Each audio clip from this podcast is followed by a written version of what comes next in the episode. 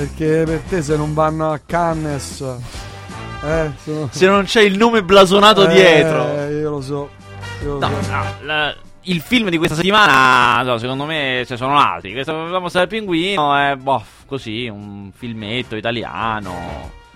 Ma TV che altro. Fa ridere almeno? Per Allora- quello l'intento della- dell'artista. da artista. Eh, allora, è, è- è un film, tu, cioè, si capisce che eh, per questo suo esordio a- nel, nel ruolo di regista, Claudio Amendola ha giocato sul sicuro, per cui si è preso due caratteristi solidi come eh, Ricky Memphis e Antonello Fassari, che fanno proprio basso e batteria, capito? Stanno là sotto, Eh, sì. quando c'è qualcosa che cede, ci stanno Stanno loro, loro. capito? Quindi comunque tu non cadi sul sedere, non so come dire. Mitch cioè. Mitchell e Noel Redding. Esatto, e vanno lì tan Eh. tan tan. Quando il ritmo cala c'è Ricky Memphis che ne infila una. Dai, vai, ricominciamo. Ah, yeah. Ah, quindi ridi, ridi per un po'. Sì, ti dà la, la carica per andare avanti Dieci un altro minuti, po'. va, passa. Esatto, poi arriva- ne arriva un'altra. Perché poi il film. Allora, lui cosa gli interessa? La mossa del pinguino è un film che racconta di. ehm, questo personaggio protagonista interpretato da Edoardo Leo, che è un, un inguaribile sognatore di cose sportive. Cioè, ha- non, non ha mai fatto niente, fa un lavoraccio, pulisce di notte in un museo. Però eh, partecipa a qualsiasi torneo cretino che ci sia, lui lo fa perché gli piace competere l'agonismo. E a un certo punto realizza. Il film si ambienta, nel 2005.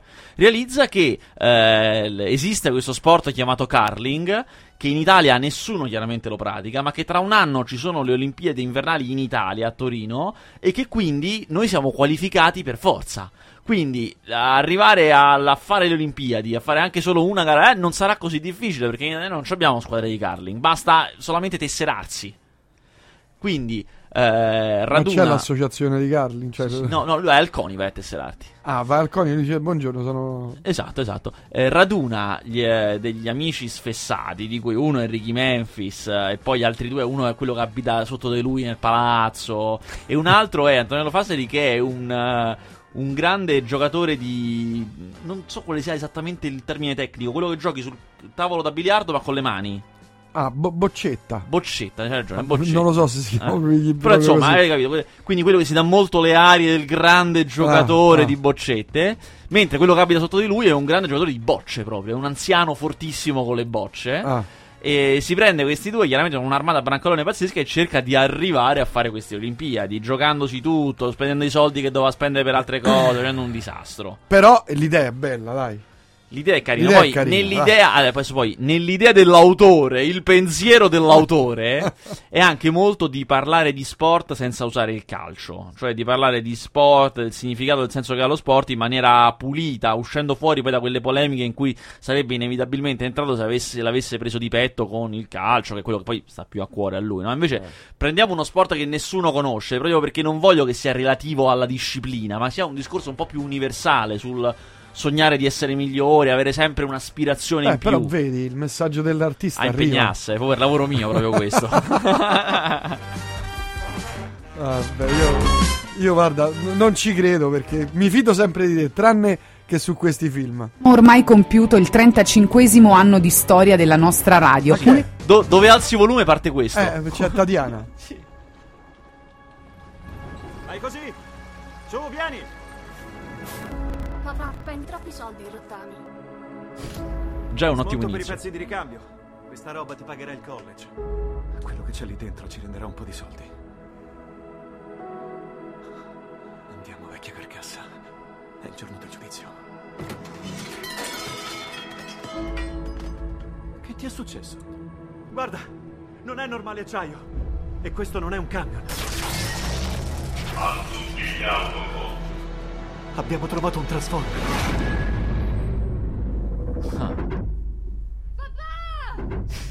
Te lo chiedo una volta. Allora, c'è una bandiera americana che sventola. Eh, sempre, Abbiamo una regola, mai mettersi contro uno del Contro il sole.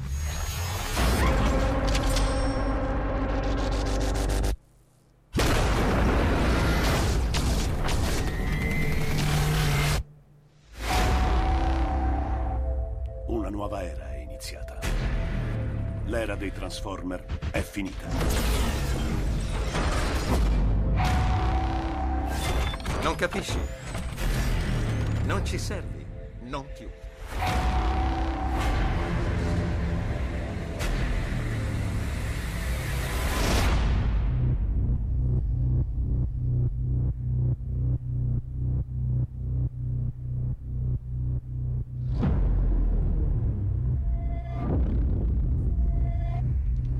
Hanno sconfessato il vecchio attore. Esatto, fuori dalle balle. Perché, poveretto? Ma il vecchio attore Shia LaBeouf è un... Cioè, gli ha dato un po' alla testa il successo. Sì? Sì. Ci ha avuto un po' di scontri online contro i fan perché aveva fatto un suo progetto di. Non ricordo se film o corto. E hanno sgamato che ha copiato tutto di sana pianta. Copiatissimo proprio. Lui ha cercato di farle di scusarsi. Poi si è presentato a Berlino con un altro film con un sacco in testa. dicendo io non sono. Sul sacco c'era scritto io non sono più famoso. Lui non vuole più essere famoso. Ha deciso Ah, autonomamente. Non, non va- sono più famoso. Ok. E alla conferenza stampa uno gli ha fatto una domanda. Questo si è alzato e se n'è andato. Queste cose così. Storia, Quindi- roba da rocker proprio. Esatto, invece qui, mh, Michael Bay con i Transformers, che anche quello di Armageddon, è- sono questi, la tipologia, non so se avete presente il regista, quello molto hippie, quello capito, il regista che si droga, ecco, no, no, lui è il regista industriale, il regista Ah, uno dietro l'altro, quando devo lo- fare i soldi. Quando tu lo vedi, lui è sempre in giacca e cravatta, capito? Cioè, proprio è così. Quindi, come se sgari, fuori, sei fuori, eh, subito.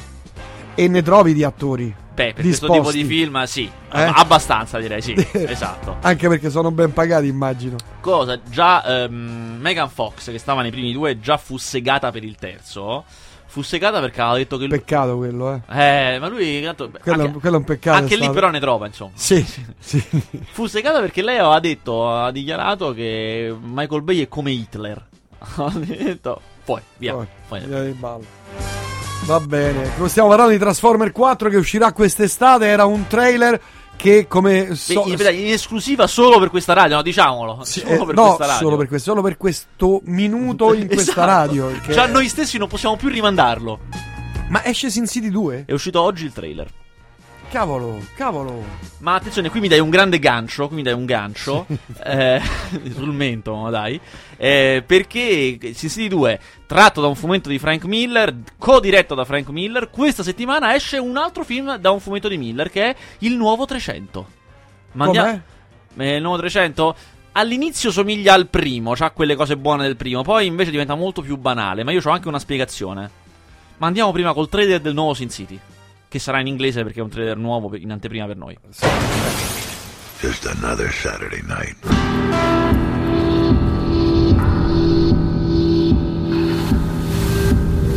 Power is a fragile thing. Staring me up how much I love you Dwight, is that you? what I gotta do. She owns me. Questo bianco e nero così a Ti me- conquista. Eh, c'è poco da fare. Die. Però non capisco perché non mandiamo i trailer dei film in radio. Perché nessuno lo fa. Questa è un'altra cosa che nessuno fa, capito? E noi sappiamo che tutti gli altri sbagliano. Noi sappiamo questa cosa. Perché ci dicono i morti poi. Ce E ne noi non dico- siamo quelle trasmissioni che, che vogliono compiacere gli ascoltatori, capito? Noi siamo contro. Contro e punto. Ai colleghi di lavoro della grande bellezza si ricordano solo la Ferilli. Ti pare possibile? Di Sorrentino in 500? Che ne dite? Sono per Eh, allora, Io devo non dire... ho capito sta cosa. Ah, no, io ho capito tutto. Bravo. Ho capito tutto perché io sono un Bravo. po', un po' oltre. Allora, fa riferimento Sei al ferrato? fatto... Molto ferrato. Fa riferimento al fatto che eh, dopo la vittoria dell'Oscar... eh, come sappiamo, la grande bellezza è andato in televisione con un mega evento, ha fatto anche un ascolto pazzesco. Eh, no, io quasi esatto, 10. Esatto. E, eh, e c'era, era preceduto da una pubblicità fatta lì a Los Angeles, cotta e magnata, in realtà fatta la sera prima dell'Oscar, dalla Fiat, con Paolo Sorrentino in 500. Mm. Una pubblicità in cui lui guida la 500 e fa tutto un dialogo abbastanza un po', insomma, no- non, non eccessivamente originale sull'innovare, la, la forza dell'innovazione. eh. E 500. Cioè, No, io non commento, La non prima macchina di mio padre era. non sono un critico di auto. faranno la 600? E La, fatto. la Topolino faranno. e innovare, eccetera, eccetera, con delle immagini finto grande bellezza, immagini di Roma un po', Ah. eh, e finisce con una- un claim terrificante che è, cinque- che lo dice proprio Sorrentino, 500, una piccola grande bellezza. Ma va! giuro, giuro. Allora, chiariamo una cosa, io non sono contro il fatto che gente tipo Sorrentino faccia pubblicità, per Vabbè, niente, no, ma proprio me ne frega Che niente. c'è di male? Esatto, niente, anzi. La fanno tutti, già, è normalissima. Io sono contro queste pubblicità, la pubblicità che è brutta proprio. E poi no, non mi piace il fatto che abbia egli stesso scimmiottato un suo film. Poi non l'ha fatta lui la pubblicità, eh, però insomma comunque si è prestato a questa cosa che Eh, scimmiotta sì, un suo film. No, veramente un po' una caduta di stile. Detto questo, in linea di massima non me ne frega niente. Se proprio devo dire, cioè, alla fine non- per me non, non mette e non leva. Sono molto lieto di questo premio. Che ho visto che poi, tra l'altro, nessuno ha commentato. Ma Però- neanche una esatto. persona, guarda, solo io un paio di giorni fa. Mi sembra assurdo che nessuno dica qualcosa. Nessuno, abbia- voglia dire nessuno la ha sua. detto niente, ma non sul premio Oscar, perché quasi nessuno aveva visto sto film. Perché diciamoci la verità, l'avevamo visto io, te e altre 10 Francesco persone. Eh, eh, il povero, il povero Francesco Lo, che è un po' cornuto perché mi deve telefonare e invece non chiama. Ah, non chiama. Eh, Da stamattina che ci siamo, stiamo scambiando messaggi. Deve fare una cosa. Ai business. Deve, cioè il fare- business. no, deve fare delle riprese. Ah, là, le ripresacce. Deve fare riprese. Ecco, ecco perché non chiama. Che lui ha le braccine corte per tirare fuori due, ca- due telecamere. Ah, Perché è roba di livello, capito? Cioè, non capisco se è roba di livello, non è che si sposta così. L'agenda piena. Eh, che stavo dicendo? Stavamo dicendo, è un film che non ha visto nessuno. Ah, non ha visto nessuno in realtà, l'hanno, tutti, l'hanno visto tutti quanti al- al- in televisione. Esatto. Massacrato da pubblicità a rotta di collo e da. La cosa bellissima, hanno fatto il meteo. Ma davvero, io perché non l'ho visto. in Sì, ma me l'hanno detto, ci hanno Madonna. fatto il meteo. Madonna. Quindi qualunque film, che ne so, anche. Boh, Anche 2001 di Strano sì, Spazio. pure ammazza. quello. Distruggi pure, che ne so. Di- ieri dicevo il generale della rovere, capito? Sì, pure quello sì. ammazzi. Io vado domani al Farnese. Perché sta- rista nei cinema. Adesso non tutti Ma che sanno che, cosa? La grande bellezza è stato rimesso Ah, al cinema. a Una cosa che capita spesso quando vinciamo dei premi grossi. Rimettono. È un'operazione molto intelligente. Perché Almeno una qualcuno se lo vede. Esatto. sa- ecco, ascoltatrici e ascoltatori, se l'avete visto in televisione, andate a rivederlo al cinema. Esatto, sta in almeno un'altra cosa. 4-5 sale a Roma, eh, quindi anche un numero copioso. Eh, io appunto vado sabato al Farnese perché mi si è creata una situazione favorevole Ah. e anche perché io l'ho visto eh, a Eh, io- maggio. pure io, lo vidi. No, io lo vidi quando uscì. Che era forse, boh, mi ricordo, settembre, una cosa del Eh, genere. sì, sì, boh. sì. Insomma, Ma io do- dove parcheggi a Farnese, scusa? A motorino. Ah, col motorino. Se non con la bici, se, se c'è anche la mia dolce metà a cui tanto voglio bene, Col motorino. col motorino. Se sono da solo, agile e svelto in bici. Ah. Eh, stavo dicendo? Stavamo dicendo, allora, a me che faccio questo lavoro tutti i giorni, tutto l'anno, no? È chiaro che epidermicamente mi dà un po', un po' fastidio, esatto, tutti a dire fregnacce, però poi se ci pensi bene, alla fine sono contento. Perché almeno se ne parla. Eh, Ah. cioè quando i film per alcuni pochissimi giorni sembra che sono la cosa più importante che c'è, capito? Que- questa cosa me alla fine va bene, dai, ci sto, ci sto. Anche perché a me il film è piaciuto, ma a molti non Molti. è piaciuto ed è bello 50 che e sia ora per, la- per il mio campione 50 e 50. 50 e 50, eh, sì. E io modestamente l'avevo visto e mi era piaciuto fino alla Santa. Ah, fino alla Santa, poi si fa troppo lento. Ma guarda, a me la Santa è una delle cose che piace di più in assoluto. Cioè, a me questo Pure fatto a me, di, pure a eh, me è piaciuto. di questa che sembra che pr- prima di far vedere tutti questi grandi cialtroni, no? specie i prelati, che poi c'è quel cardinale straordinario interpretato da Roberto Erlitzka, eh. poi arriva questa che sembra una falsa, sembra una che non è davvero, cioè una, un- un- l'ennesima cretinata. E invece no, Eh, è veramente. È vero- cioè che alla fine davvero si fa le scale in ginocchio che sembrava decrepita. Invece si... insomma, quella è una cosa che a me mi ha colpito molto, mi è piaciuta. Insomma, mm, poi tra l'altro coincide col momento, col grande. Adesso non voglio anticipare chi- per chi non l'ha visto, però coincide anche con il finale del film. Quindi il momento in cui un po' si tirano le fila di tutto quanto. C'è questa cosa che molti dicono che il film è lento.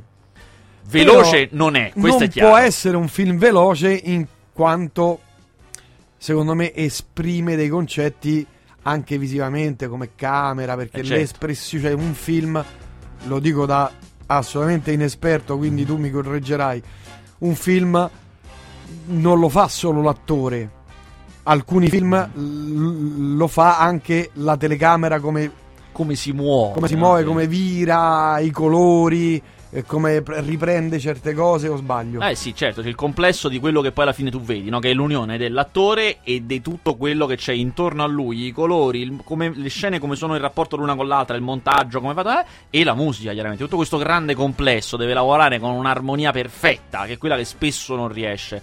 Mentre invece a nel mio parere 90% qua... dei casi non riesce Sì, esatto. vincerebbero tutti gli invece il mio, parere, il mio parere in questo film, un'altra cosa che mi piace molto di questo film è che spe- secondo me è un film con tante cadute di stile, però è talmente forte, potente, che le massacra queste cadute Sì, di stile. sì. Alla fine corre come un treno che distrugge tutto quello che va male. Verso questo finale che a me poi piace molto, insomma, e, e con, E con poi lui di parla musica. negativamente in realtà di quel mondo lì, parla negativamente di quelle dinamiche lì. Mentre Quelle che lui vive, no? Quelle- Sì, sì, certo. sì. E anche di se stesso, poi lui si, si denigra molto. Eh, certo, certo, certo. Mentre la gente, molti ho sentito, insomma, ah, fanno vedere tutte ste feste, c'ho solo le feste. Boh, insomma, io non- su questo non sono molto d'accordo. Secondo me, poi, tra l'altro, io si non sono sono d'accordo riferiti neanche... molto, si sono riferiti molto ai film di Fellini. Ah, a. Roma di Fellini, che poi non c'entra granché. No, guarda, secondo me la vera differenza, cioè è chiaro, e questo lo sappiamo tutti, ma lo sapevamo da prima di vedere il film, e questo era un film che prendeva un po' le mosse dalla dolce vita, questa cosa si era capita, e anche appunto da Roma, e ci sono anche delle piccole cose di otto e mezzo, pochettine. Tuttavia mi sembra che sono riferimenti che sono presenti, ma che sono molto in superficie, nel senso che poi il ruolo che per fare un esempio, il ruolo che la città di Roma e quel suo ambiente molto altolocato gioca eh, in La Dolce Vita è un ruolo denotativo, cioè sta lì, è una cosa che è un, un posto descritto, è un posto che viene fatto vedere, e poi separatamente c'è la storia del protagonista, mentre invece qua il ruolo è completamente diverso, cioè il protagonista a un certo punto, il giorno del suo compleanno, decide che si è stufato di questa roba, che vuole un po' di più dalla sua vita e comincia a cercarla in maniera molto confusa, non sapendo dove andare, e alla stessa maniera gira per Roma e trova anche a Roma trova queste cose straordinarie, questi piccoli anfratti pazzeschi. Quindi è come se lui girando per Roma girasse dentro se stesso, è come un metaforone di quello che è lui, che è un- una cosa che Fellini non aveva fatto, cioè aveva scelto di fare altro, non è quello, non è proprio la stessa cosa. Per cui per questo io poi sono anche un po' scettico sul- sull'esagerare con i riferimenti a Fellini, come anche sull'esagerare che un'altra cosa che si dice molto. Esagerare a dire che è un film che descrive i salotti romani. Ci sono. Ma non è vero. Ci sono, sono presenti, Descri- parte che non sono così. Fanno parte, secondo me, dello sfondo. cioè, sono Esatto. come un, eh, che ne so, gli alberi dietro un primo piano. Esatto, è un Eh, film su eh, lui. eh, Eh, so, è un film su lui, è un film su una persona. Poi, come tutti, tutti i film di Sorrentino sono così, no? Anche il Divo, se vi ricordate, è un film su una persona. Prendiamo un profilo umano e, fa- e lo sviluppiamo. E anche qui, appunto, è su Jep Gambardella, quest'uomo Grande, grande. grandissimo, questo dandy fuori tempo massimo, bellissimo. Va bene, va bene, ma parliamo dei film di questa settimana in uscita al cinema. Cosa Dicevo, hai ho visto? visto il nuovo 300, 302 punti, l'alba di un impero. Eh, com'è? Allora, Ah, poi ricordami che devo chiederti qualcosa sul digitale, perché dal 2014, da quello che ho letto, in Italia non si girerà più su pellicola. no, non si proietterà più in pellicola. Io No, io so che non si girerà più in pellicola. Questa non- mi, mi giunge nuova, eh. mi sembra strano. E hanno fatto un. Siccome molte mh, eh, industrie della pellicola stanno chiudendo, eccetera, e eh, salvare i film in digitale è pericoloso perché possono perdersi. Sì, danneggiarsi. È un problema eccetera. grandissimo quello di salvare i Sembra, sembra, insomma, no, è così. eh, non ricordo bene quale casa eh, di produzione di pellicole ha sviluppato e ha fatto una pellicola eh, per stoccare i film e renderli sicuri per 100 anni. film. Eh, buona mossa, perché infatti questo è un problema grandissimo del digitale, cambiano i formati poi. Il digitale di spostare 10 anni da fa, disk ad un altro- continuamente, esatto. Pensa se sei la Warner che problema che è. Eh, sì. Esatto, no? ne, Eh. ne hai di problemi. Esatto. Insomma, è una cosa che. eh, ma anche i registi eh, moderni, quelli di adesso, che hanno magari avuto. no, hanno iniziato fatti conto negli anni 90. Ti dicono che quando iniziavano avevano formati talmente diversi di digitale che a un certo punto loro, per avere loro stessi, insomma, le prime pubblicità, i primi corti, le hanno dovute mettere via il- le cassette, il materiale, assieme al videoregistratore che le possa leggere. Cioè, Fincher Certo. diceva: Io ho i miei laserdisc as- tenuti assieme a un registratore, a un lettore laserdisc. Perché. E non so neanche come lo attaccherò ai televisori del futuro. Perché poi saranno cambiate anche le prese. Non so come farò, però. Almeno in qualche Guarda, è maniera incredibile faccio. questa cosa, eh. Sì, sì, è una cosa assurda che io credo che secondo me è frutto del fatto che siamo ancora in una fase iniziale del digitale. Sono pochi anni in fondo che esiste, non, non c'è nulla di stabilizzato, non c'è nulla di certo. È tutta una Però cosa che se continuamente hanno chiuso cambia. un sa- la Ferrania, stavo leggendo tutte queste...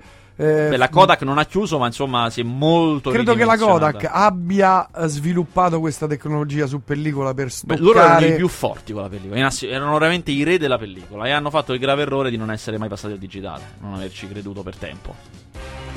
Comunque, insomma, pare che eh, questo digitale eh, sia un po' la soluzione a tutti i mali perché eh, anche, insomma, eh, i paesini più lontani, stavo leggendo, possono avere la copia del film in 4D, Sì, sì, che ma già 4K. 4K, no, no, ma 4K. già ha fatto molto. Ci sono già i primissimi risultati. Quest'anno, per esempio, abbiamo visto un film che si chiama Spaghetti Storia. Un film italiano fatto, ma dire con due lire fa- è dire poco.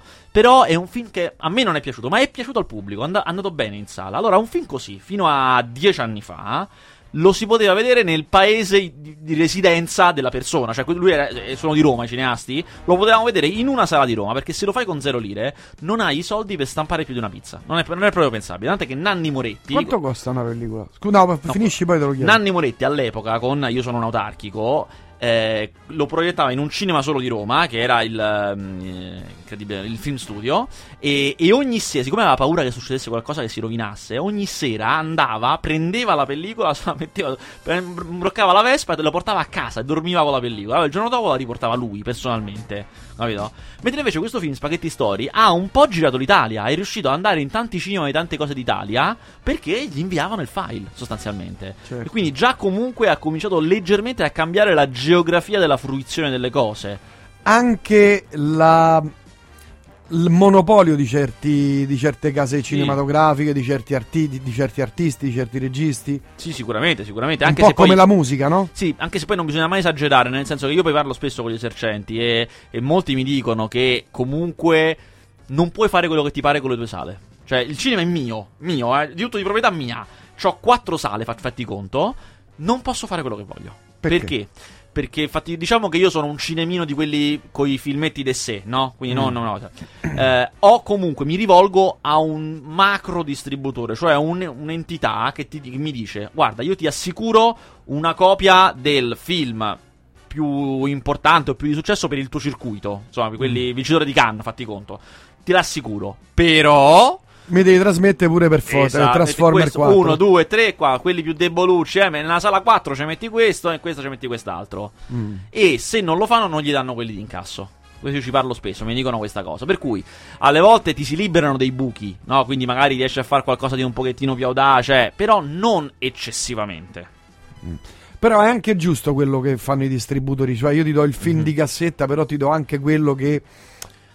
Certo, non certo. perché è giusto anche che i registi giovani oppure i film No, no, minori certo, possano certo. girare, no? Se no non potremmo, se no tutti quanti andrebbero sul sicuro e nessuno sperimenterebbe niente, non potremmo Certo. mai scoprire se le cose vanno bene o vanno male, sicuramente. Ma poi non solo, il distributore non, egli stesso non acquisterebbe mai per l'Italia un film piccolo e dice questo chi me lo prende. Certo. Però magari se lo acquista perché lo vendo col pacchettone, questo lo metto nel pacchettone e riesco a metterlo.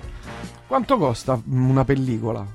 Eh, non, guarda, devo dire, non lo so. Film, la- la pellicola in sé, cioè comprare la pellicola per girare, so che costa tanto. Devo dire, non so quanto perché poi io non, non faccio quello che gira, cui non ho mai comprato questo tipo di cose. Mm. Però so che è una cosa molto, molto costosa. Infatti, il fatto che ora si giri in digitale fa risparmiare veramente tanto, moltissimo. Una, te- una telecamera digitale professionale con, con- con- con no, cosa te la girano? cavi, guarda, te la cavi tranquillamente. Se vuoi, guarda, addirittura per fare il signore, eh, te la cavi con meno di 2000 euro. Tra Mamma, 1000 e 2000. Per E fare sei- i film? E sei un signore, sì, perché ti fai una. Ma in full HD? Ti fai la, una Canon 5D, per dire. Che è una cosa con cui è stato fatto per dire spaghetti story. Eh, è una. Poi ti, ti devi comprare un po' di accessori, eh. Perché comunque da sola non è. Però molte persone con cui parlo mi dicono: "Ma Guarda, li compri, li fai venire da Hong Kong e non ti viene niente. Niente proprio. Mm. Per cui diciamo che la- l'attrezzatura completa, complessiva di microfono, per quanto raramente si compra, solamente si affitta. Però insomma, diciamo che te le vuoi comprare, attrezzatura completa compresa con il microfono, le cose, eh.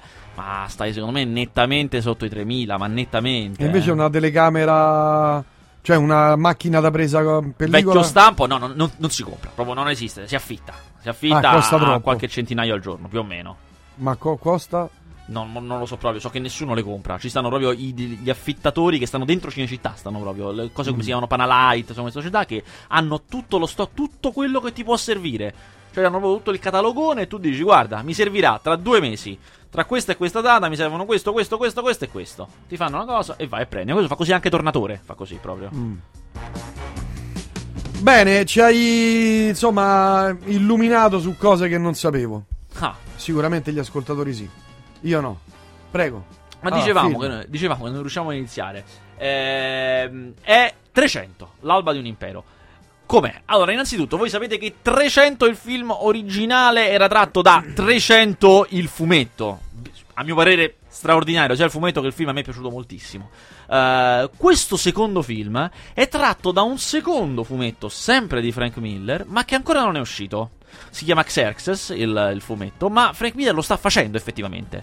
Solo che ha anche collaborato alla realizzazione del film. Quindi, detto in due parole, probabilmente gli ha detto qual è la storia, sostanzialmente. e, e hanno fatto il film. Ora, non è possibile dire quanto effettivamente sia sul serio ispirato al fumetto e quanto no. Però, dal mio punto di vista personalissimo, quello che mi è sembrato di capire vedendo il film è che la parte iniziale perché esteticamente è molto curata, molto bello come era 300, quelle immagini pazzesche che veramente poi non si ritrovano dopo e quindi è facile intuire che probabilmente era l'inizio la parte più legata a, a quel che Frank Miller già ha disegnato e la parte dopo invece insomma chiusa come si chiudono spesso i film americani. Ecco, la seconda parte è molto americana, molto facile da questo punto di vista.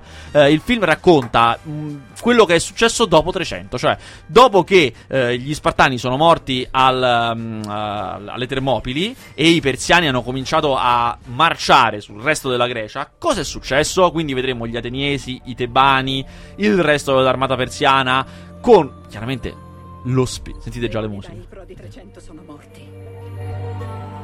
Non ho già sacrificato abbastanza per il tuo sogno di una Grecia unita, Temistocle. Un re. Un marito. Vendichiamolo.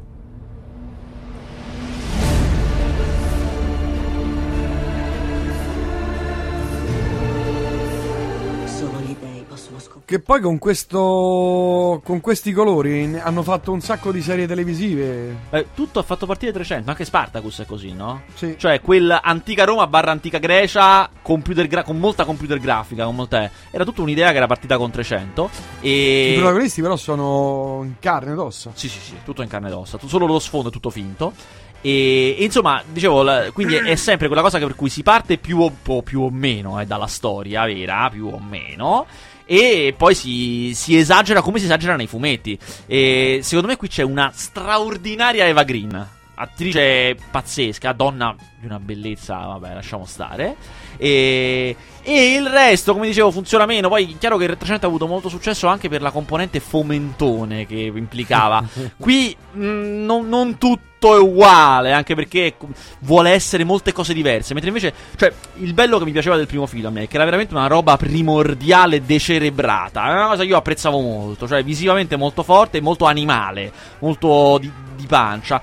Qui invece, raccon- siccome poi tra l'altro i protagonisti sono più gli ateniesi che gli spartani, quindi c'è anche un molto insistere sulle grandi dote di stratega, eh. È un film che ragiona un po' diversamente, ecco. Questi, questo- questi rallenti sono bellissimi. sì, sì. Leggenda vuole che se il film lo mandi senza i rallenti dura 20 minuti più o meno. Eh, detto questo, insomma, io sostanzialmente, ma bene o male ve lo consiglio se vi è piaciuto il primo. Certo, non facciamo mistero del fatto che siamo di fronte a uno dei film più di destra e fascisti della storia, forza, Sì, eh. onore, gloria, come era già il Eh, primo. vabbè. Poi è un film che racconta di una, eh, di una dittatura orientale che marcia contro la democrazia occidentale. eh, insomma, cioè, insomma, no- non- non lo nascondono Beh, a nessuno. potrebbe loro. essere un'allegoria, però. Una- un'unica grande allegoria. sì. Loro dicono anche noi combattiamo per difendere la democrazia, lo dicono proprio. Eh, cioè, come no- gli americani. Sì, sì, non, voglio- non voglio- non si nascondono dietro un dito, questo bisogna riconoscerglielo. A me poi non me ne frega niente, basta che il film è figo, non me ne frega niente poi di questi. Un ragionevole dubbio. Allora, un ragionevole dubbio.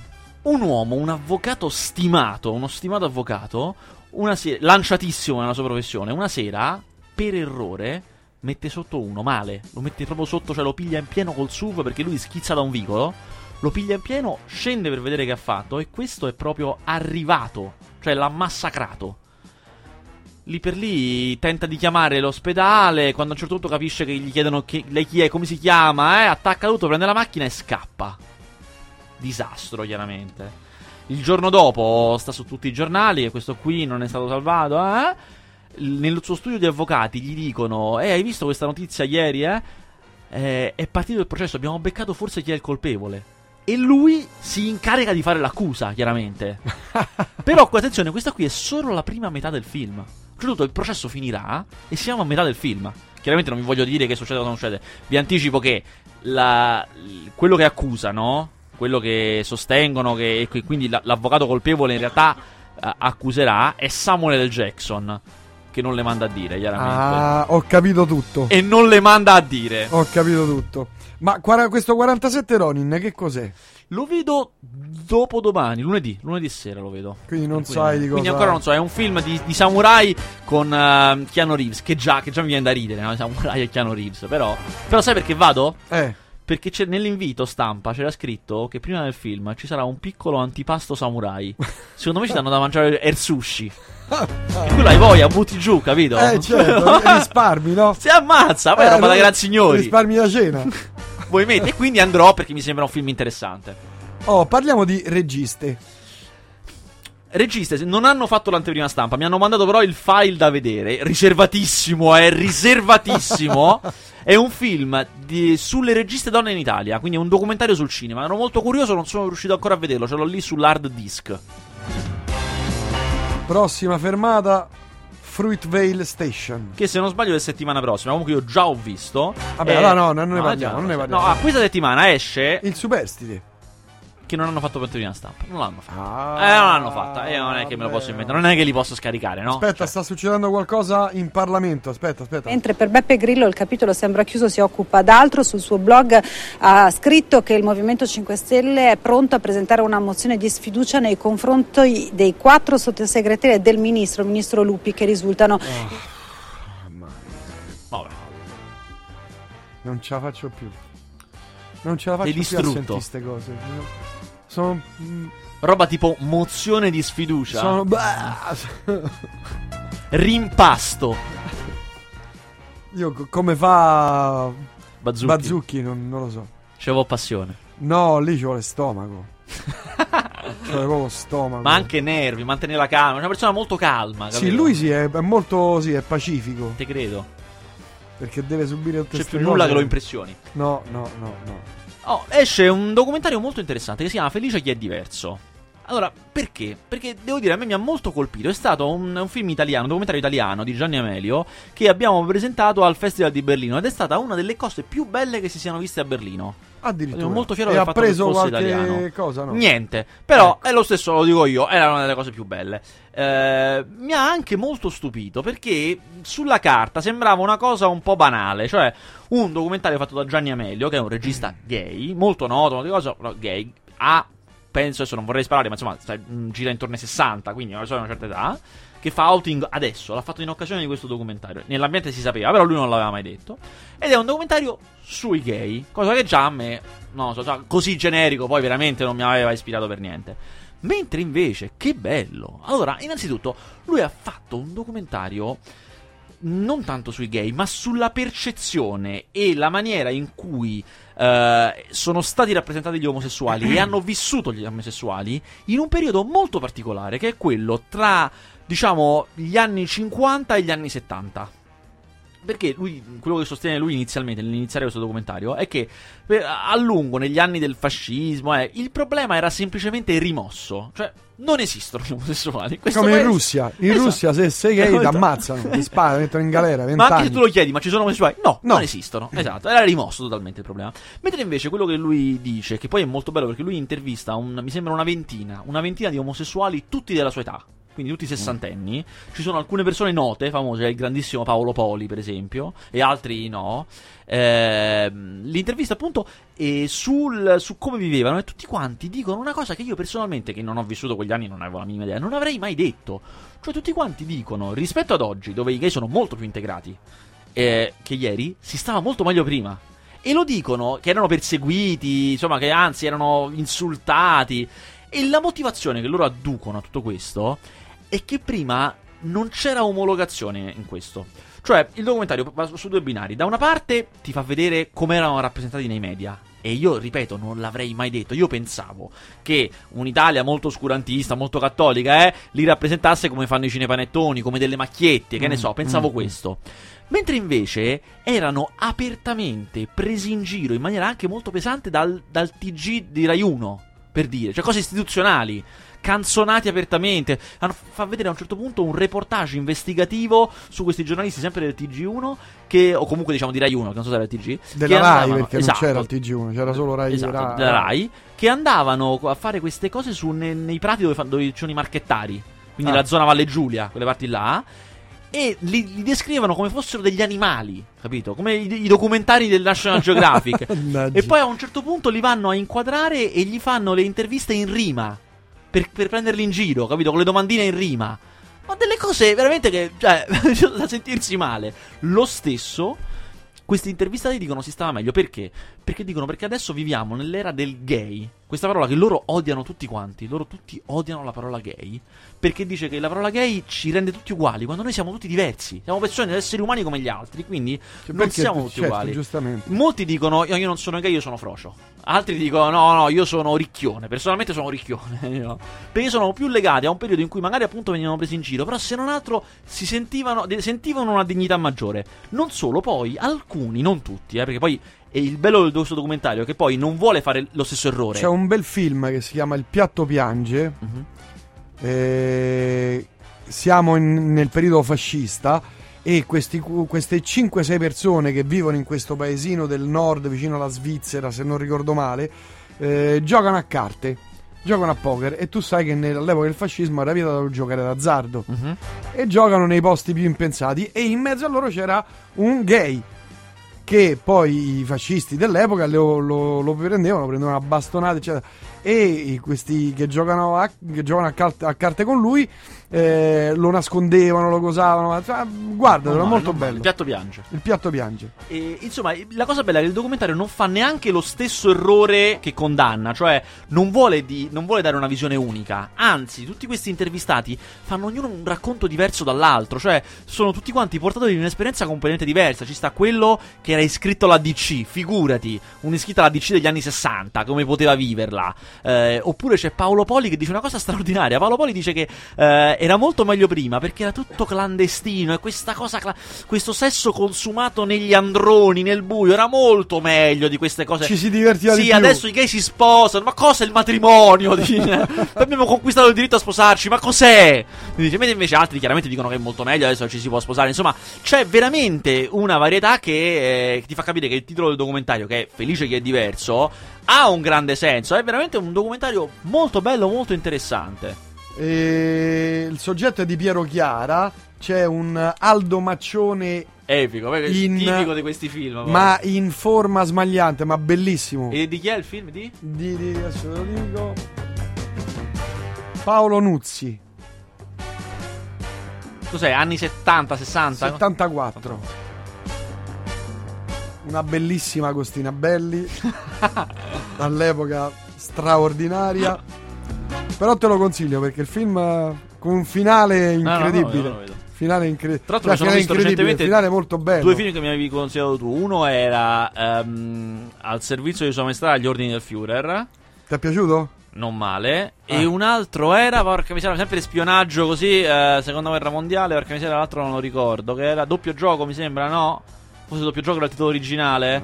Eh, eh, mi ricordo. Comunque era un altro di questi. Mo' mi devo, devo fare mente locale. Ti è piaciuto però? Ti sono sì, piaciuti? sì, sì, ah. Grande Christopher Plummer in quello degli ordini di Sua Maestà al servizio del Führer. Eh sì, sì. Un grande cast comunque, eh, complimenti. Perché Bernard Plier, Beh, guarda, Andrea eh, Ferreoli, eh, Claudio Gora che è il papà di Andrea Giordana. era- Come no? Cioè, quindi, bravo, Er- bravo. Erminio Macario. Cose di Macario. che, fa, sì. che fa anche lì una particina, ma puntualissima. puntualissima. Invece l'altro film che esce, l'ultimo film che dobbiamo dire di questa settimana è Allacciate le cinture, eh, che è un pessimo titolo, per un film- nuovo film di Ferzan Ozpetek. Allora, io prima di dire ogni cosa, prima di dire ogni cosa, eh, faccio presente subito al- ai nostri amici ascoltatori eh, una cosa. Io so bene, non mi sfugge il fatto che Ferzan Ozpetek negli anni è diventato il punto di riferimento del brutto cinema. Cioè del tipo, madonna, manco Ferzan Ozpetek. Anzi no, del, del cinema all'italiana nel senso brutto. Cioè quelle cose e gli sguardi intensi e quelle storie sempre smielate. Per cui pregiudizialmente tutti quanti odiano i film di Ferzan Ozpetek. Allora io voglio dire che io non ho questo pregiudizio. Ha fatto molti film brutti, un paio molto carini, alcune cose di lui mi piacciono, molte no, come insomma come è normale sia. Questo film sulla carta, cioè a leggere com'era il soggetto, a me già mi piaceva. Cioè, Mm. Perché la storia, innanzitutto, è un melodramma molto classico. Cioè, un melodramma che a un certo punto si finisce in ospedale. Cioè, tutte le lo- la scansione. Mia. Mancano solo, manca solo che il convento. Amedeo Nazzari. Ma, eh, eh. manca solo il convento, poi ci siamo. Che a me pi- piace, piace un sacco quella roba a me. Per cui già sulla L'aviatore. carta mi piaceva. E la... Yvonne Sanson. Yvonne Sanson e Amadeo Nazzari, catene. Mia nonna diceva Sanson. La- l'aviatore. Bellissimo, figli di nessuno. Ehm, eh, la storia è quella di, come sempre in tutti i melodrammi, è più importante lei di lui, chiaramente. Per cui lei è un personaggio un pochino più complesso, una donna molto razionale, imprenditrice, ha un, bra- un bar e tutto quanto, per cui insomma una sveglia. E lui è un primate, lui è un meccanico sporco di cose. Chiaramente, poi, insomma, essendo un film fatto da Ferzan Ozped, che è omosessuale, è anche un tipo di bellezza molto macio, molto da i maschi che piacciono agli omosessuali. eh, che subito si beccano perché lui è veramente un, un uomo ignobile. Però hanno questa attrazione fortissima. E questo racconta 13 anni di queste due persone. La vita, 13 anni di vita di queste due persone tra i consueti alte basi di un melodramma. Quindi immagini cosa non succede. Però, insomma, mi piaceva molto che finisse in maniera sentimentale, ma cominciasse in maniera molto animale. Mm.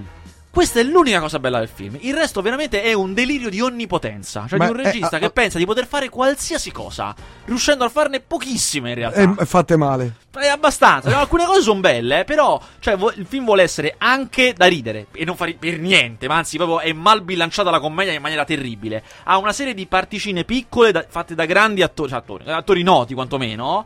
Eh, che sono caricaturali al massimo e ci stanno malissimo e sottraggono spazio alla storia principale che invece avrebbe un suo perché. Sono, cioè, l- l- Laura Torrisi fa una parte terribile. eh, ci sta. Cioè, mo, mo- mo mi sfuggono, ma insomma. Vabbè, sono- niente di che. No, Margherita non Bovino. c'è la Bui, mi sembra. no, non Ma la Bui. domanda è, Carla al- Signoris, Elena Sofia Ricci. No. No, proprio, proprio veramente una delusione. E poi, sopra- ultima cosa, soprattutto, soprattutto. Massacrato proprio. Quando arriva il Guarda, momento. guardalo, guardalo, impazzito. rosso in volto. Quando arriva il momento. qua, quando arriva il momento di fare il melodramma, no? Cioè, adesso è, arrivato il momento Eh. che si pianga. Yvonne Sanson. eh. Esatto, no? È tutto. Allora, ci sono vari, come diciamo per la grande bellezza, ci sono tante maniere in cui tu puoi arrivare a fare quello che fa il melodramma. C'è un grande coinvolgimento emotivo, eh. E sono magari, no, delle parole ben azzeccate. I film, quelli di eh, Raffaello Matarazzo, quelli con Yvonne Sanson e cose, eh, avevano poi delle, mm, un modo di giocare col vento, le- la pioggia che arriva in faccia, quindi anche con l- La finestra che si apre Esatto, sono molte cose che sono, io trovo straordinarie. Avevano Che lei anche- che sta per morire, poi arriva lui. Ah, poi si illumina il volto quando muore. Insomma, c'ho tante cose con cui puoi fare. Mm. Lui la fa solo con una, che è neanche la sceneggiatura, perché magari la recitazione. Che ah, non siamo di fronte a dei cam- dei cani, ma neanche dei campioni di, di- di recitazione. Ma se sempre il momento emotivo è lasciato a uno sguardo intenso fuori dalla finestra tenendo la tenda con le mani, non è possibile. Cioè, può essere una volta, ma non può essere continuamente così, un continuo. E io mi devo fidare, mi devo fidare che sono sentimenti intensi. No, cioè, ufficialmente non, cioè, non posso farlo io questo lavoro che sono spettatore, devi farlo certo, tu. devi farlo tu. Io ho pagato. Cioè, nel caso particolare io no, ma uno Eh, spettatore. bra- bravo. sì. Ma la domanda è però, almeno questo. Il 3D com'è? Allora, mi ricordate una cosa: in 300 c'è un gran bel 3D nel nuovo 300, Sì. specialmente all'inizio. Poi un po', po' meno, però insomma, comunque Spendono tutti i soldi all'inizio, poi dici, vabbè. Dovevo chiudere, sì. tanto, tanto ormai hanno visto che è bella all'inizio. Hanno pagato ormai, sì. no, ma tanto hanno visto che è bella all'inizio. Il pregiudizio è formato. Va bene, va bene. Ah, c'è altro da dire, Vasquez? Anche perché c'è il nostro Damagnini qui dietro. incombe. Che... Eh, porca miseria, se incombe. È un incombitore. Ma, beh, no. No, poi fin dalla prossima settimana che ho visto, ho visto, te lo faccio proprio un trailer di quello che diremo la prossima settimana. Madonna. Il nuovo film di quello che ha fatto l'originale di Benvenuti al Sud, cioè era giù al nord. Ah, quello che ha fatto il francese. Ha fatto un nuovo francese? film. Esatto, Danny Oh. Boone. Si chiama Supercondriaco ed è chiaramente, come dice il titolo, su un super ipocondriaco. Eh, e insomma, guarda, un po' sì, un po' no. Alcune cose mi hanno soddisfatto, altre meno. Diciamo che inizia male, finisce bene. Che vuol dire? Ma di che parla? Parla di que- lui, il protagonista, è un ipocondriaco a livelli pazzeschi, chiaramente, no? Questi esagerati da commedia. Eh, e questa è la parte un po' più debole, cioè non è una cosa via. Però poi il film è un po' come se cambiasse, cioè, si inserisce un'altra trama e soprattutto c'è un cara- lui c'ha, c'ha accanto a sé una spalla caratterista, secondo, secondo me un attore straordinario che fa gran parte del lavoro, molto divertente, bravissimo, eh, che tiene in piedi tutto il film. E alla fine io alla fine mi sono divertito proprio. E c'era, questo lo dico, lo dico ai microfoni perché poi chissà che dice lui. C'era una Loc che sghignazzava dietro di me. Ma Il proprio... cornuto che deve chiamarmi? Esatto. Sempre lui? Sentivo, Sempre lo distinguevo dalla risata. Sentivo una Loc che sghignazzava dietro di me. Bravo, bravo. E dirà: Ma no, un film non è riuscito.